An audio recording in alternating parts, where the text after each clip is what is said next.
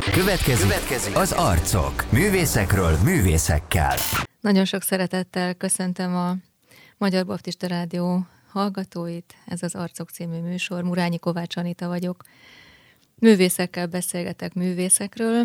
A mai adásban a vendégem Dominkó Csilla, cselló tanárnő. Nagy szeretettel üdvözöllek, Csilla, itt a stúdióban. Köszönöm, hogy eljöttél. Én is köszönöm a meghívást, én is szeretettel köszöntelek téged, és természetesen a hallgatókat is. Hát akkor kezdjük el. Egerben születtél, igen, de a zenei tanulmányaidat már Budapesten kezdted el, és Rómában folytattad. Hát ez egy jó nagy utazás. Hát kicsit beutaztam életem első szakaszában a világot, igen. Hát arra kérlek, hogy nézzük meg ezeket az állomásokat az életed fiatal időszakában, gyerekkorodtól kezdve. Édesapám nekem katonatiszt, hivatásos katona, ezért volt a sok költözés a mi életünkben. Egerben születtem valóban, nagyon szerettek a szüleim ott élni, meg lakni. Azóta is, ha mint turista visszajárok Egerbe, mindig megdobban a szíve. Férjem szokta is mondani, hogy egri lány vagyok, ez a szuroköntő típus. Igen, ja. A várvédők közüli szuroköntő típus, és... Hát az édesapám munkája miatt kellett költöznünk, úgyhogy Egerből még nem egyből Budapestre, hanem Gyöngyösre költöztünk, és 5 éves korom óta lakunk Budapesten, ezért tulajdonképpen én már tápospestinek érzem magamat. Aha. Tehát azért... Tápospestinek. Hát igen. Annyira ez a vidéki életmód, sajnos így kisvárosi életmód így hiányzott belőlem, de nem véletlenül vágytunk mindig is aztán a családommal, a férjemmel kijebb költözni a belvárosból, hogy Soroksáron kertesház, családi házas körülmények között élünk. És még úgy visszatérve egy kicsit, hogy Egernél maradva, mert azok a tényleg a gyermekkorodnak, ugye a kisgyermekkorodnak az évei voltak. Mire emlékszel az egri évekből? Hát akkor lettél ugye óvodás... Iskolába gondolom, hogy már Pesten nem, jártál. Ugye ez a 70-es évek, tehát akkor nagyon sok gyermek született, és mivel nekem volt kis testvérem, engem nem vettek be az óvodába. Tehát édesanyám gyesen volt, akkor mi nem járhattunk óvodába, mert hogy volt szülő otthon. Értem. És akkor tehát én ott 2 éves koromig laktunk, az azért nem volt olyan nagyon sok nagyon idő. Kevés. Az nagyon kevés idő volt. Úgyhogy hát ilyen szüleim mesélése alapján ilyen... ilyen pótmama vigyázott rám, amikor szükség volt rá. Ő egy német ajkú hölgy volt, és állítólag tudtam is németül gagyorászni, ami aztán kikopott teljesen. Jó, értem. Tehát, hogy azért a zenetanulmányai... Ugye az a 7 éves kor az nem ugyanaz, mint a Budapestre költözés. Nem, igen. Na és hogyan kezdtél, és miért zenét tanulni? Voltak ennek hagyományai a családodban? Igen, édesanyám zongorista, ő zongoratanár, most már nyugdíjas ugyan, de tőle indult ez az indítatás, tőlük indult tulajdonképpen, mert édesapám is hegedült. Tehát ő még a konzervatóriumot Miskolcon végezte hegedűsként. Aha. És aztán hát váltott tulajdonképpen irányt az ő elmesélései alapján a családja érdekében is, mert mint 2 zenetanár úgy érezte, hogy nem tudja majd eltartani eléggé a családját, és azért ő váltott szakmát, tehát ezért indult ő más irányba. Miért a csellót választottad? Anyukám mondja mindig, hogy ő mindig szeretett volna csellózni, és mivel az ő falujukban csak zongoratanár volt, hát csak zongorázni kezdhetett el tanulni, de a cselló mindig ott volt a szívébe, és akkor ők választották nekem a csellót, és meggyőztek szülői szeretettel, hogy a csellózás milyen jó dolog, igen. És volt egy kedves barátjuk, a Várhegyi Lajos, akivel együtt jártak a Miskolci Konzervatóriumba, és akkor ő Pesten tanított már a 6. kerületben, és hozzáírattak be. És ez gyorsan kiderült, hogy neked ez a cselló egy életen át fog szerepet játszani? Hát, talán szófogadó gyerek létemre úgy nem is gondolkodtam más hangszerben, tehát csellóztam, és én úgy érzem, hogy gyerekfejjel ezt nem tudtam felmérni, hogy ez nekem mennyire való, vagy nem való. Nem is gondolkodtam rajta szerintem.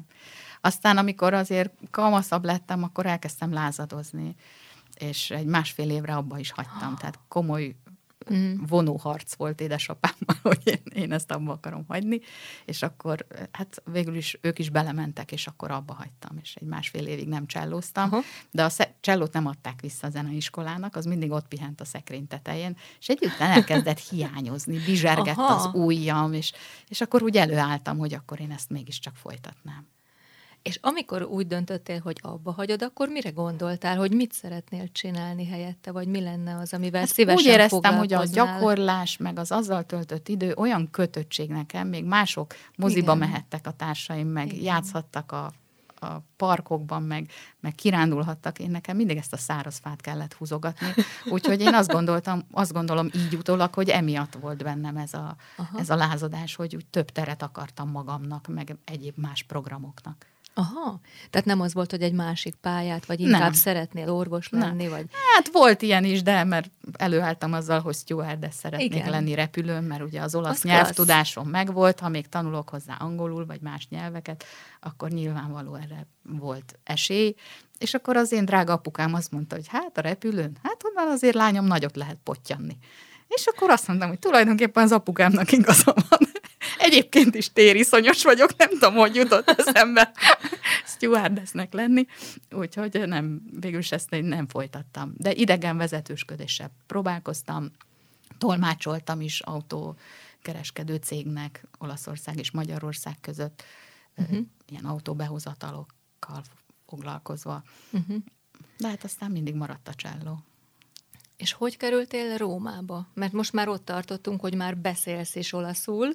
Tehát, hogy ez nyilván ugye, ezt Rómában tanultál meg olaszul, vagy már úgy mentél ki, hogy nem, Rómában tanultam meg, nem, semmit nem tudtam, talán 10-ig számolni. És hogy kerültél oda? Hát az is az édesapám munkája, mert ő diplomataként kikerült dolgozni, és akkor én, mint 9-10 éves kiskorú gyermek, hát akkor úgy kerültem Rómába. Ez nagyon érdekes lehetett. Nagyon, igen. Hihetetlen jó emlékeim vannak. Mesélj. Tehát ma, amikor annyit beszélnek az emberek az elfogadásról, meg a mások megismeréséről, meg a másságnak az elfogadásáról, én ott annyira azt tapasztaltam meg, hogy bepottyanva én, aki nem tudok kommunikálni ott a gyerekekkel 4.-5. osztályban, hogy az a sok olasz milyen szeretettel fogadott engem. A tanárok is. Mindenki azon dolgozott, hogy nekem jó legyen. Körbevettek, szerettek, kínálgattak, cipeltek magukkal. Az első pillanattól kezdve az összes születésnapi bulinót kellett lennem, mert mindig meghívtak, pedig hát mi voltam egy szobanövény köztük. Hát egy fél év után aztán ez elmúlt, mert megtanultam a nyelvet. Tehát a gyerekekre tényleg, szokták mondani, mint a kosz, úgy ragad az idegen nyelv.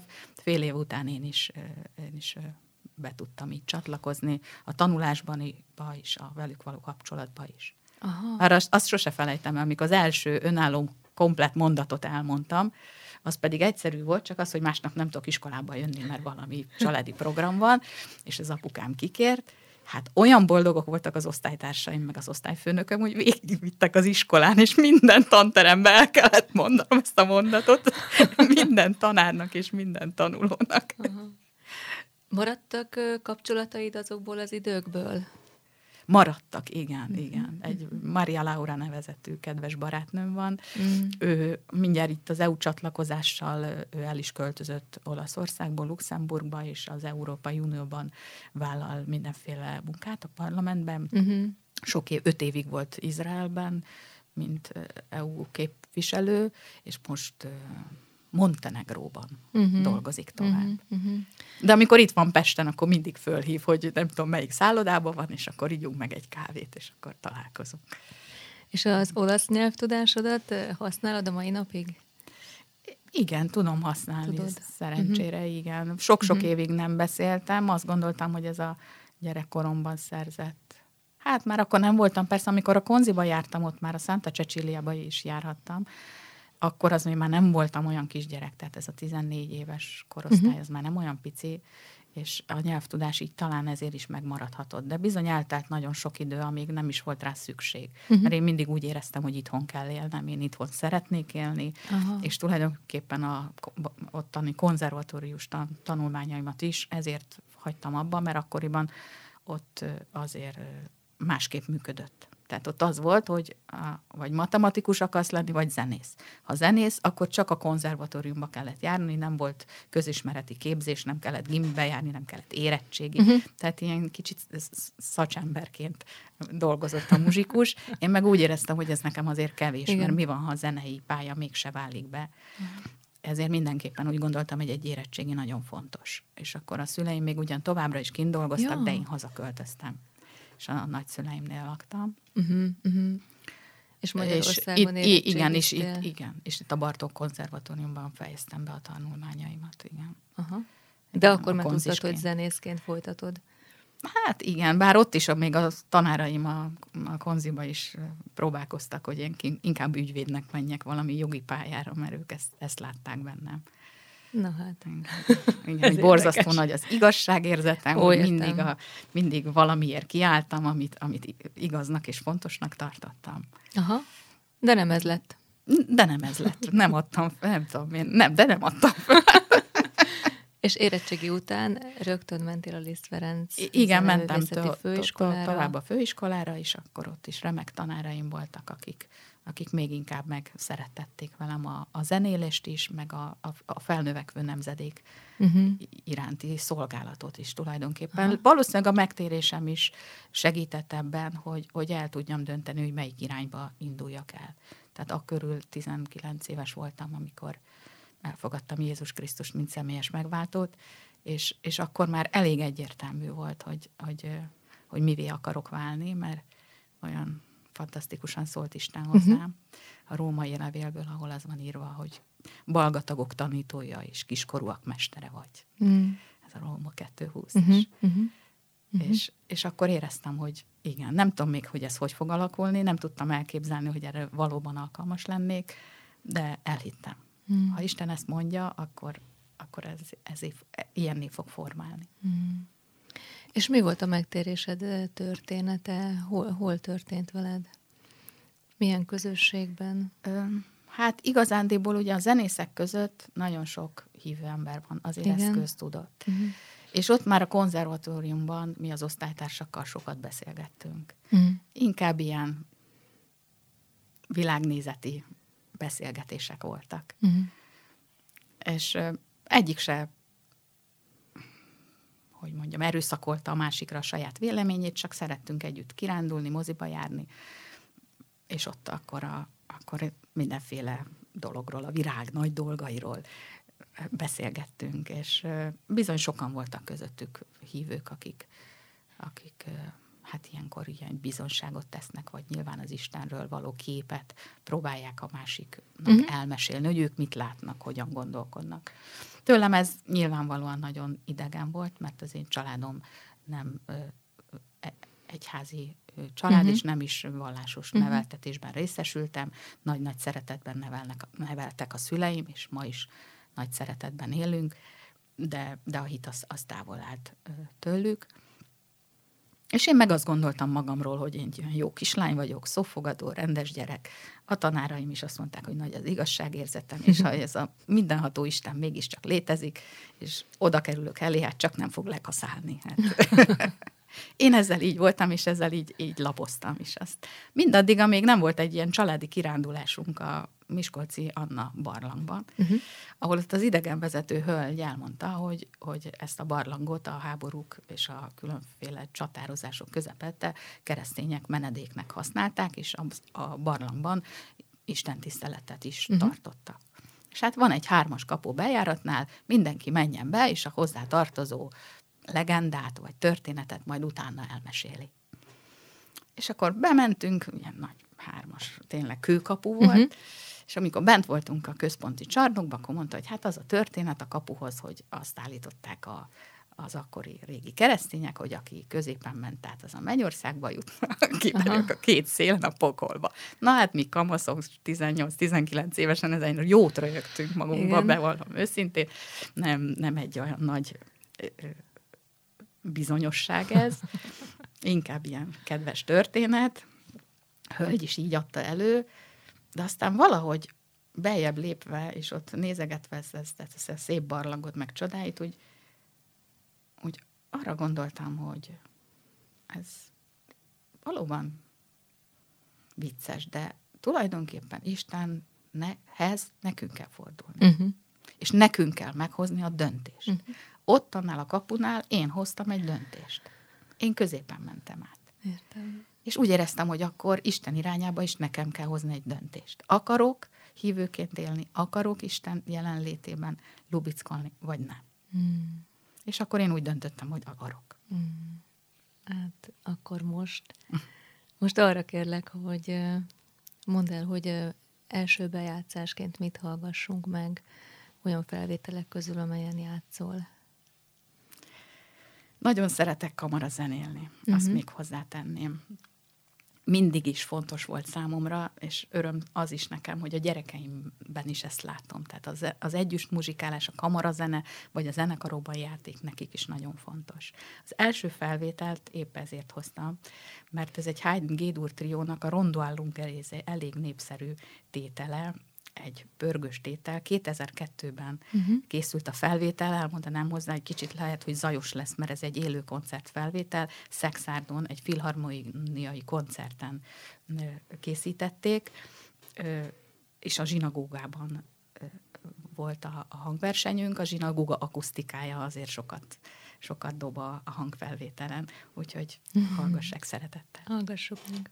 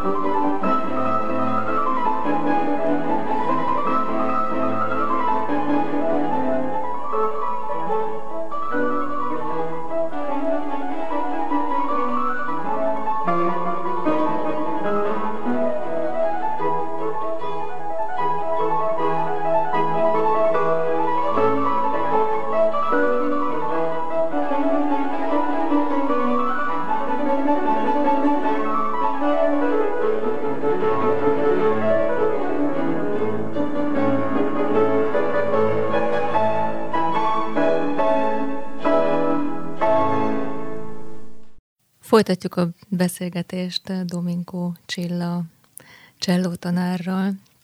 Csilla, elmondtad, hogy röviddel azután gyakorlatilag, hogy a Zeneakadémiára bekerültél, hát nyilvánvalóvá vált számodra, hogy a tanítás lesz a fő iránya a te zenei pályádnak.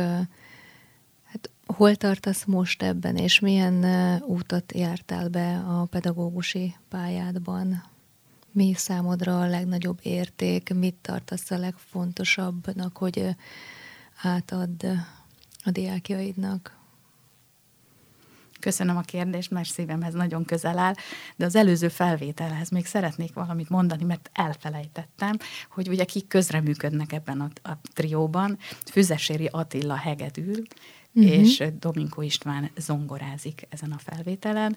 Mindannyian hívőként megalakítottuk annak idején még Füzesériné Dudás Eszterrel együtt, ő brácsázott, a Híd művészeti alkotóközösséget, és nagyon sokat muzsikáltunk együtt, és jó barátságot is ápoltunk, és így, mint keresztények, sok evangelizációs koncerten is tudtunk együtt játszani. És bocsánat, hogy ezt elfelejtettem. Köszönöm, hogy kiegészítetted, és akkor most térjünk át a tanításra. A tanári pályám nagyon, nagyon nagy szerencsével is, örömmel is alakult, azt kell, hogy mondjam, mert még főiskolás voltam, még nem végeztem, még nem diplomáztam, és már a saját iskolám bizalmat szavazott a munkámnak, hisz akkoriban egy kollégánk rendszeres orvosi kezelésre szorult, kórházban is volt, sokszor egy-két hétig, máskor egy-egy hónapig, és a helyettesítést rám gondoltak. Ez a Tóth Aladár Zeneiskola. Ahol te is, te magad is diák voltál. Igen.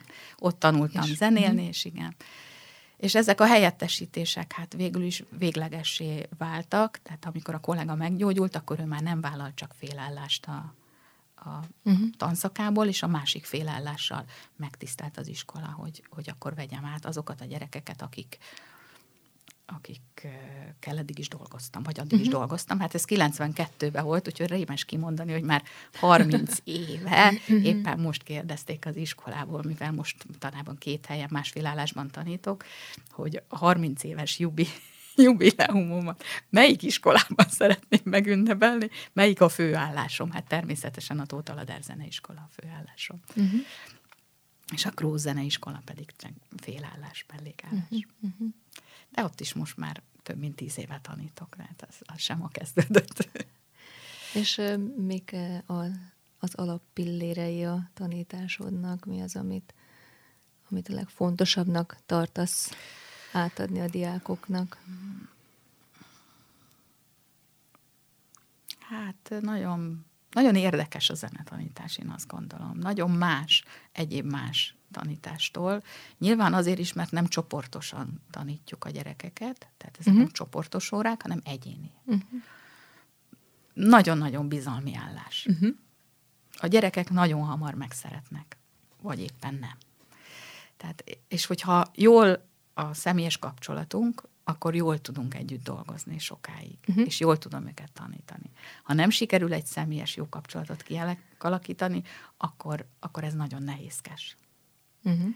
Sokszor abba is hagyják, esetleg ilyen miatt. Bár ez nagyon-nagyon kevés, tehát nálam inkább ott maradnak a növendékek, felnőtt korukig, picinek kezdem őket, és akár 10-15 évig is még nálam muzsikálnak, már rég orvosok, vagy igen, jogászok, politológusok lettek növendékeim, és még mindig csellózunk együtt. Sokan vannak a pályán is, épp a pedagógus minősítés kapcsán kellett átszámolnom, 9 növendékem került a pályára azóta. Úgy is, hogy agyesen töltött időm azért az tetemes. Ez a 7-8 év azért az kimaradt az aktív tanításból.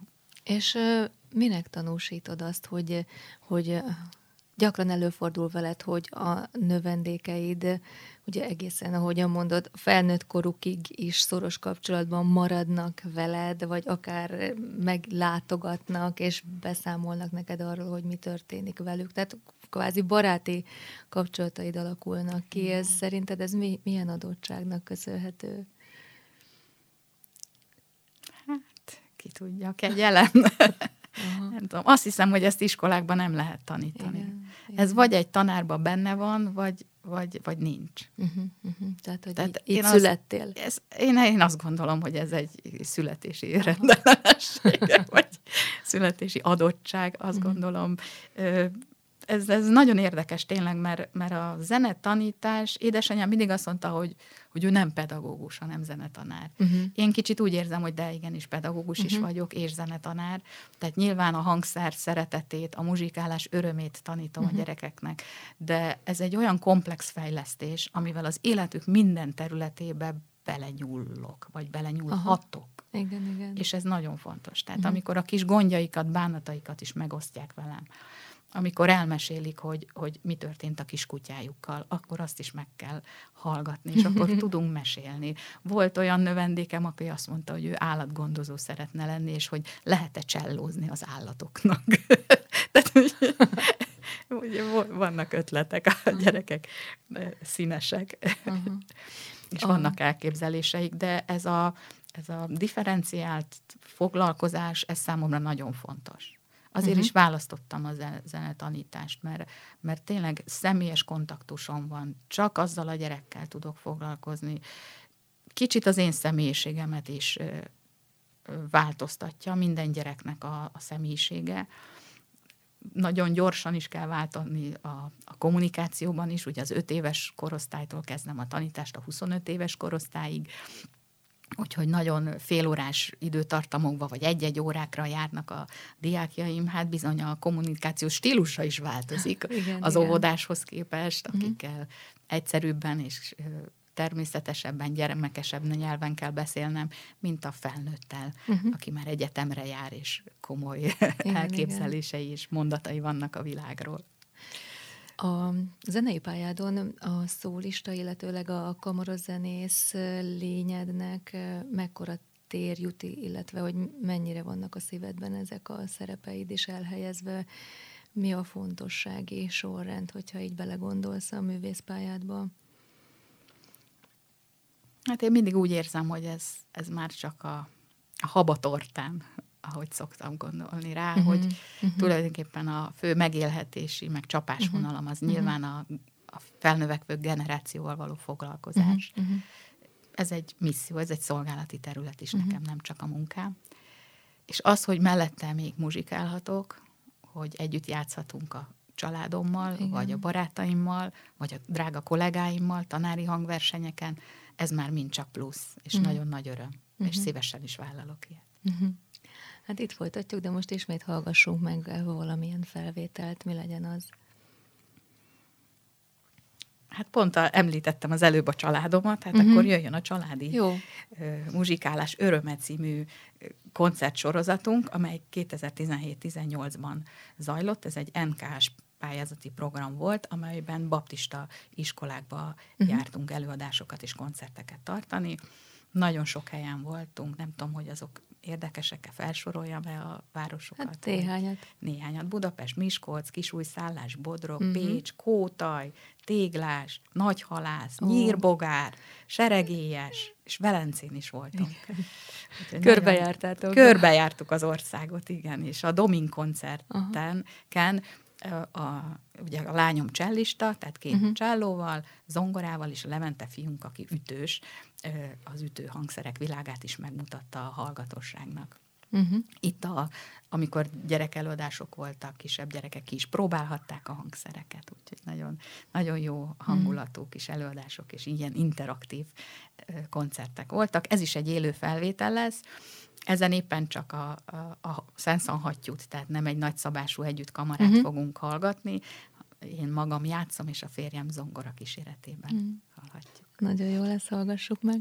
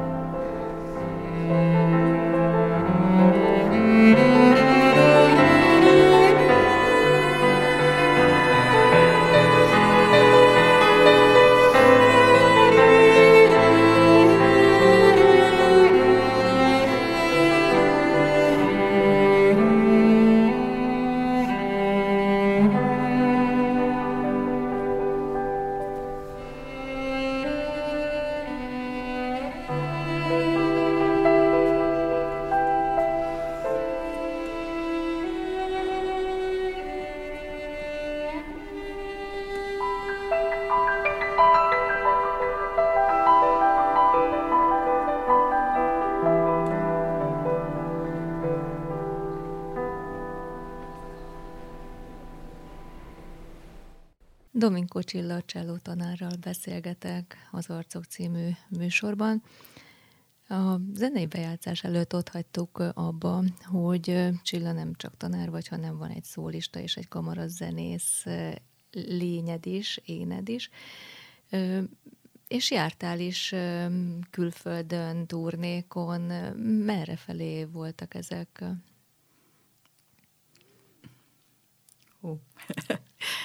Hirtelen át kell gondolnom, mert sokfele volt, igen, és sok hát idő. Hát amit én tudok, hogy Belgium, Spanyolország, Olaszországba, Ausztria. Franciaország, igen. Bizony, zenekarokkal is, igen. Uh-huh. Most az utóbbi 3 évben, még így a Covid előtt, az a szerencsés élethelyzetben lehettem, hogy Kínában jártam 3-szor is. Uh-huh.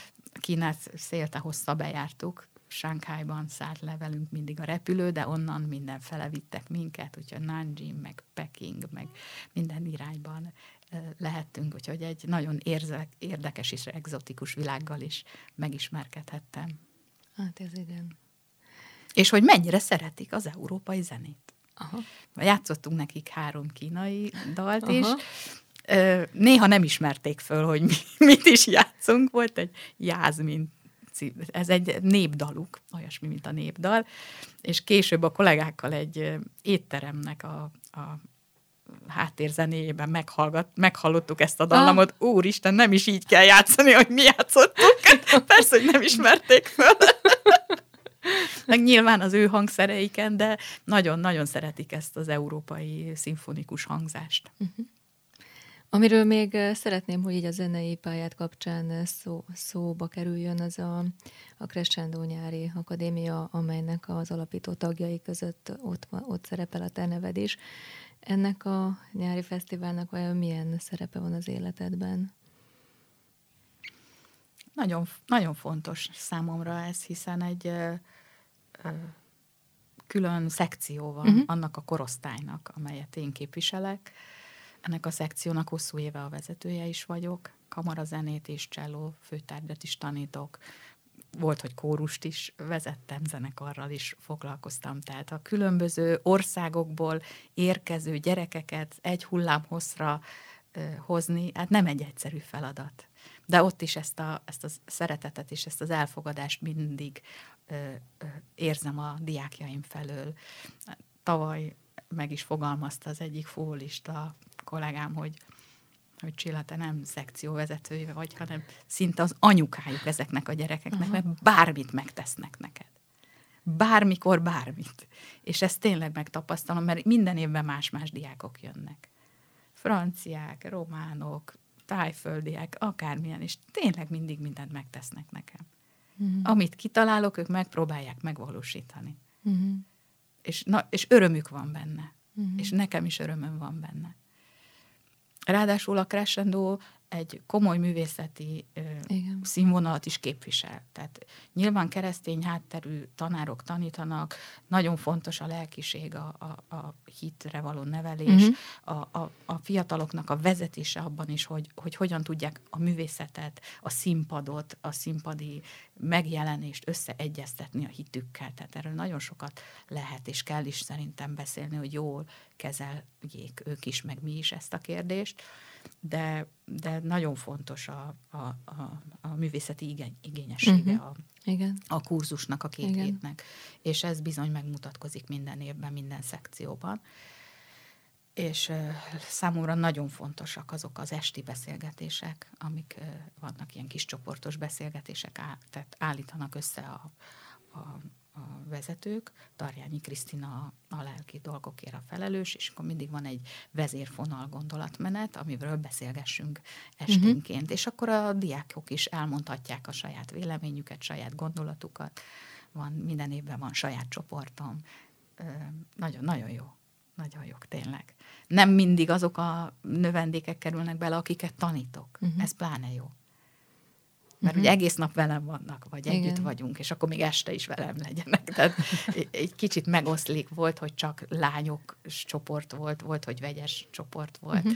és nagyon-nagyon sok kérdés előjön bennük. Uh-huh. És még mindezeken túl feleség vagy, és 3 gyermek édesanyja. te ezt így az egészet, hogyan élted meg ez idáig, hogy ilyen sok szerepedben kiteljesedett legyél, és mindez a három, amit elmondtam, hogy a feleség, az édesanyja és a zenész, zeneművész, így egyben. Hogyan működik benned? Hol vannak a hangsúlyok? Gondolom, hogy nem mindig egyformán volt az eloszlás, vagy máshol voltak az értékesebb, meg az aktuálisabb feladataid. Hát hogyan ragadod meg ezt az egységedet? Jó kérdés. Hát nagyon, tényleg, ha így belegondolok, tényleg összetett az életem, ettől nem is unalmas, és van az a mondás, hogy minden sikeres férj mellett van egy erős asszony, és egy támogató asszony. Ez vice versa is érvényes, igen, tehát igen. Hogy az, hogy én azt csinálhatom, és abban helyt tudok állni, amit teszek, abban nagy mértékben benne van a férjem, aki szeret és támogat, Dominkó István. Mindig számíthatunk egymásra. Igen.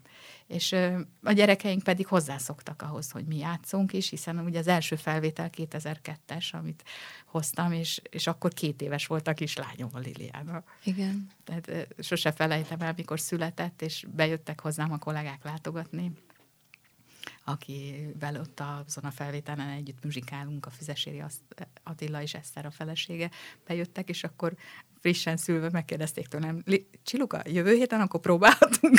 Persze. Igen, mert közben pedig ezek is voltak, igen.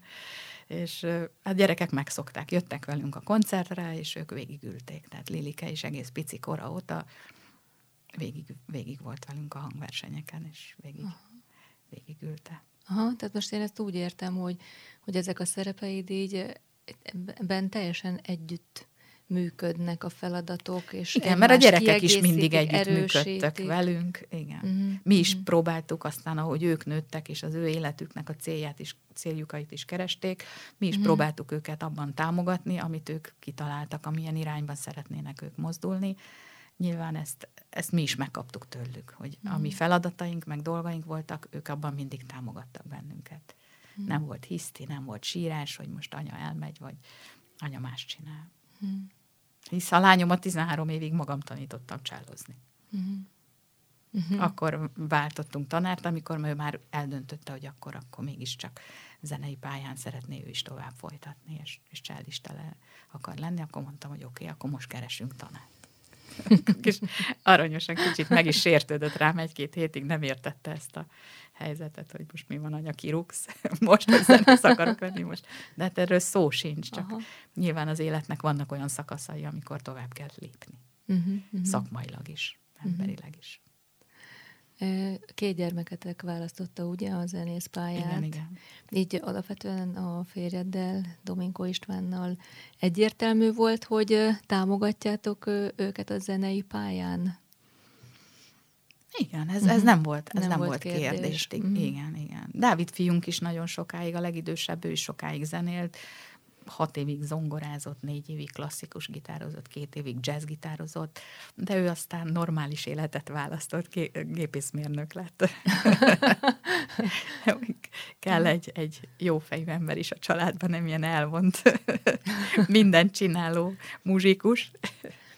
És aztán később derült fény arra, hogy bizony voltak a családunkban olyanok, akik édesapám ágáról, akik fizika-matek szakos tanárok, vagy egyáltalán ezzel foglalkoztak, úgyhogy azért volt honnan örökölni a Dávidnak. Azért is kérdeztem ezt, mert érdekelne, hogy te hogyan látod a mai pályakezdő zenészeknek a helyzetét, mondjuk ahhoz képest, ami a mi időnkben volt. Hát nem könnyű nekik. A Levi is ugye zongoristaként kezdte, tehát 8 évig zongorázott, és valahogy ő neki spontán ez így beugrott, hogy elment egy zeneiskola ütőfelvételire, hogy akkor ő kipróbálja az ütőhangszereket. Fel is vették, és nyilván el is kezdte, de hát nekünk se dob otthon semmit. Zongora, meg vonós hangszerek, még fúvós hangszert se választott előttük senki, és összefutottam a folyosón, vagy nem is a folyosón, az utcán az a kollégámmal, és akkor mondta, hogy te már hallottad a Levente fiadat, mit csinál így fél év után, hogy otthon nincs hangszer. Nem, hát akkor gyere el, és hallgassátok meg a vizsgát, muszáj meghallgatnétok a vizsgát. És akkor meghallgattuk, és úgy, hogy nem gyakorol, és nem csinál semmit, és ilyen szép műsort össze tudott állítani, akkor azt mondtuk a férjemmel, hogy jó, akkor most veszünk neki a dobot. Muszáj gyakorolni. És akkor a ritmus hangszereket otthon tudta gyakorolni, a pincébe, a hangszigetelségbe száműztük gyakorolni, és a dallamhangszereket meg bejárt rendszeresen minden nap a zeneiskolába, ide a Tóth Aladár Zeneiskolába gyakorolni. Ő is komoly áldozatot hozott ezért, hogy ezt csinálhassa meg. Hoz is, ma is, igen. Debrecenben most mester. Igen, szakos igen. Már. Igen. És hát, hogy tudják elkezdeni, ez egy jó kérdés. Ez egy nagyon jó kérdés, mert annak idején szerintem mi se tudtuk, hogy fogjuk tudni elkezdeni. Tehát ennyiből nem változik a világ. Emlékszem, mikor Istvánunk diplomázott, akkor még nevettünk is, hogy de jó, hogy ilyen kombi autónk van, mert hónaptól lehetünk zöldségesek akár. De aztán mégiscsak lett állás, megkeresték. Tehát ez azért kialakul az ember életében, és hát bízunk az Úrban, meg Istenben, hogy a gyermekeink életében is ez alakul. Leventét sokat hívják zenekarozni, nyilván ütősként, külföldre is, télen is volt Angliában egy hónapig, most másfél hónapig Ausztriába megy, majd akkor Ausztriába operát, Verdi operákat játszik, Angliában pedig balettzenét, Csajkovszki balettokat játszott, a kijevi balettel. Úgyhogy nagyon jól éreztem magát. Hallgassunk ismét valamit. Mi legyen az? Talán a következő ismét lehetne egy kamarazene.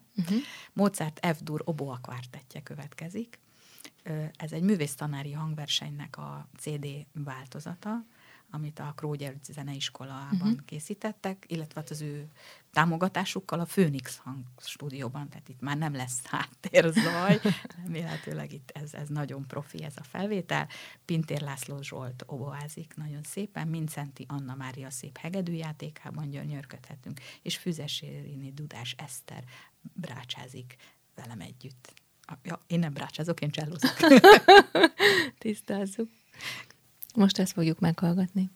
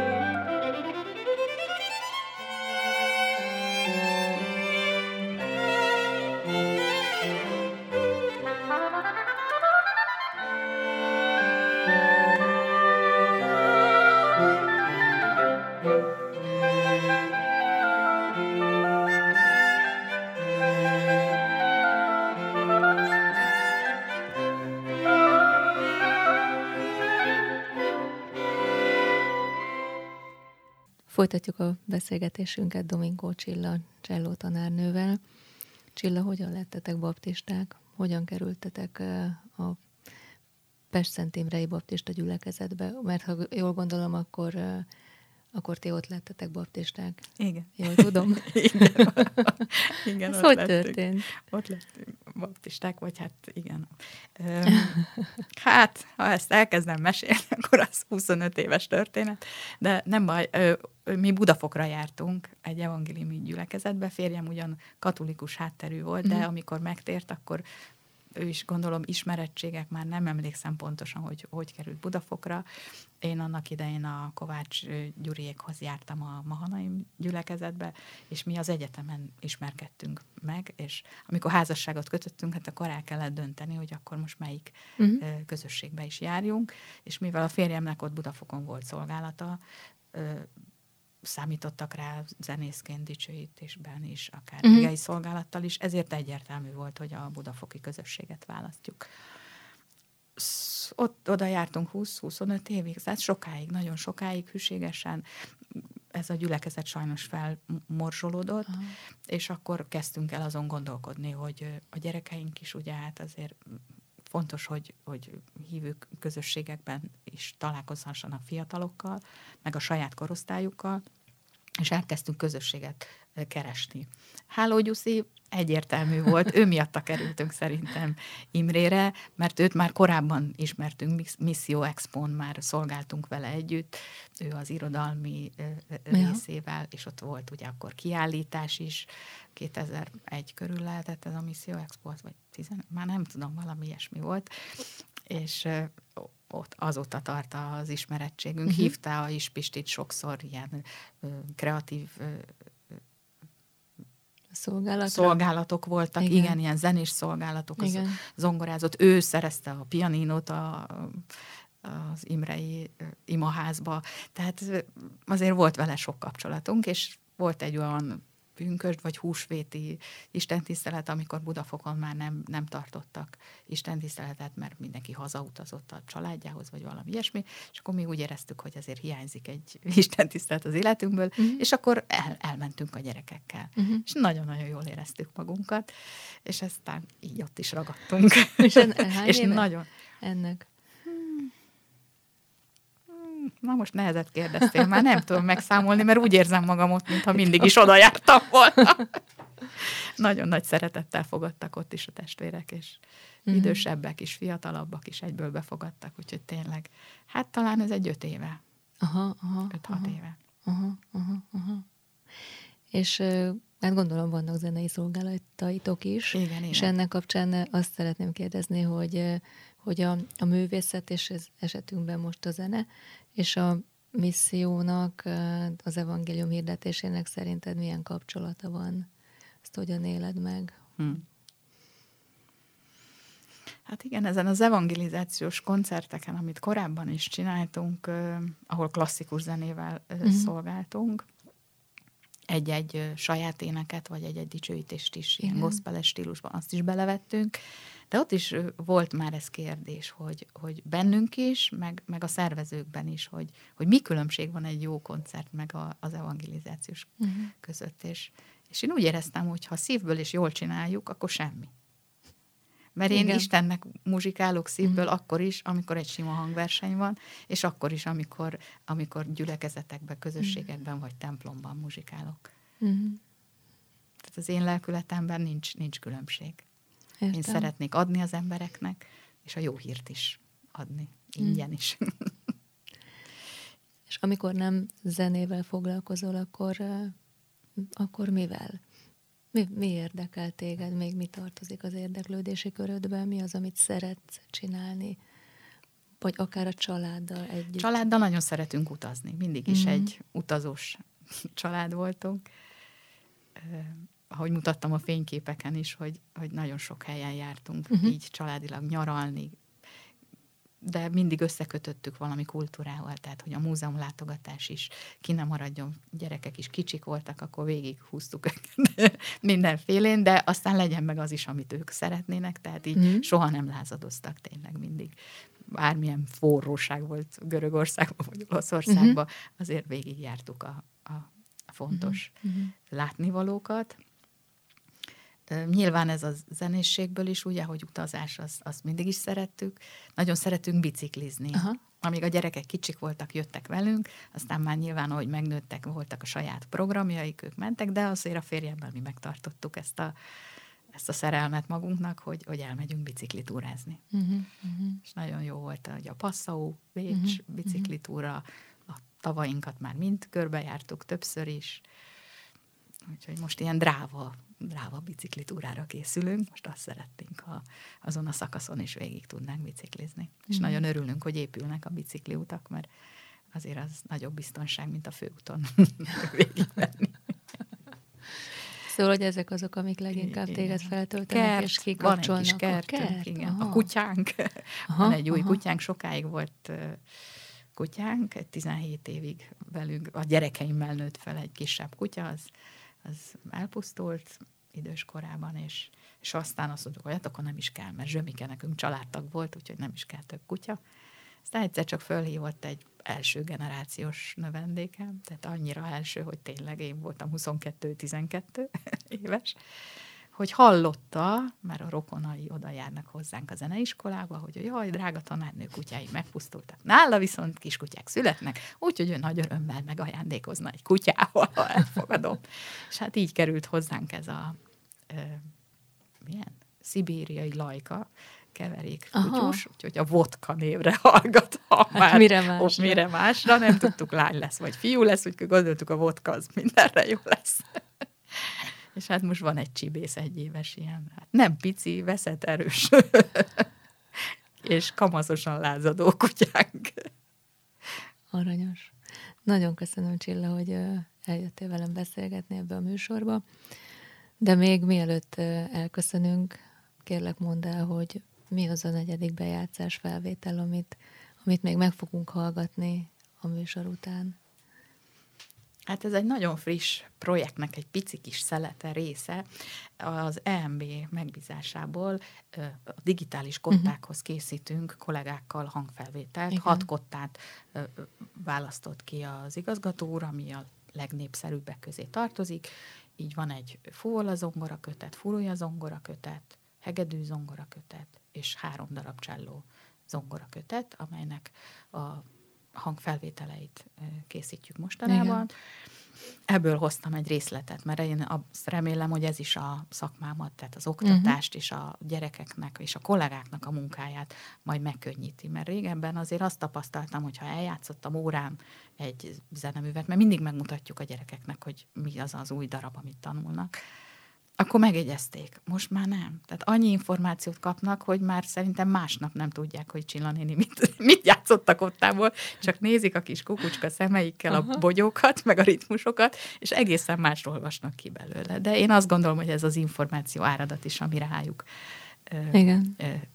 terhelődik, ez egy kicsit elveszi a figyelmüket is, tehát nem úgy figyelnek már, mint korábban.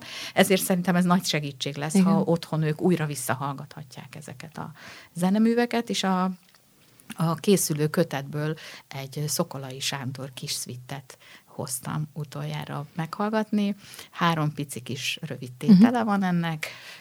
Különlegessége, hogy ugye ezek a kötetek átiratok, tehát igazándiból nincsen kifejezetten cselló irodalomra írt tanulmány ezekben, de az, pont az Sándor bácsi ez kivétel, mert ezt kifejezetten gyerekeknek írta, és csellóra, meg zongorára. Szuper, ezt meg fogjuk hallgatni. Köszönöm szépen, hogy itt voltál. Én is köszönöm, hogy itt lehettem. Minden kedves hallgatónknak köszönöm, hogy velünk voltak. Murányi Kovács Anita vagyok, és kollégám Boros Viktor nevében is elköszönök most, viszont hallásra. Szeretettel búcsúzom én is.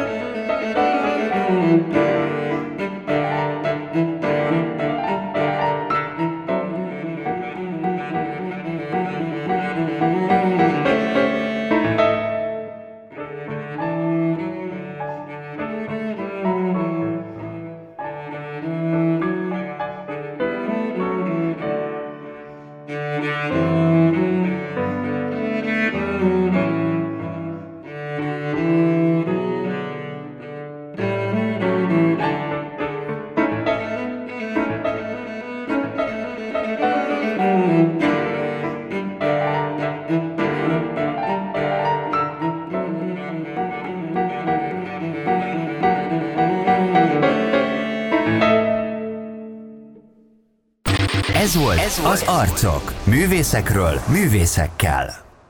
A műsorszám gyártója a Baptista Podcasts. Baptista Podcasts. Neked szól.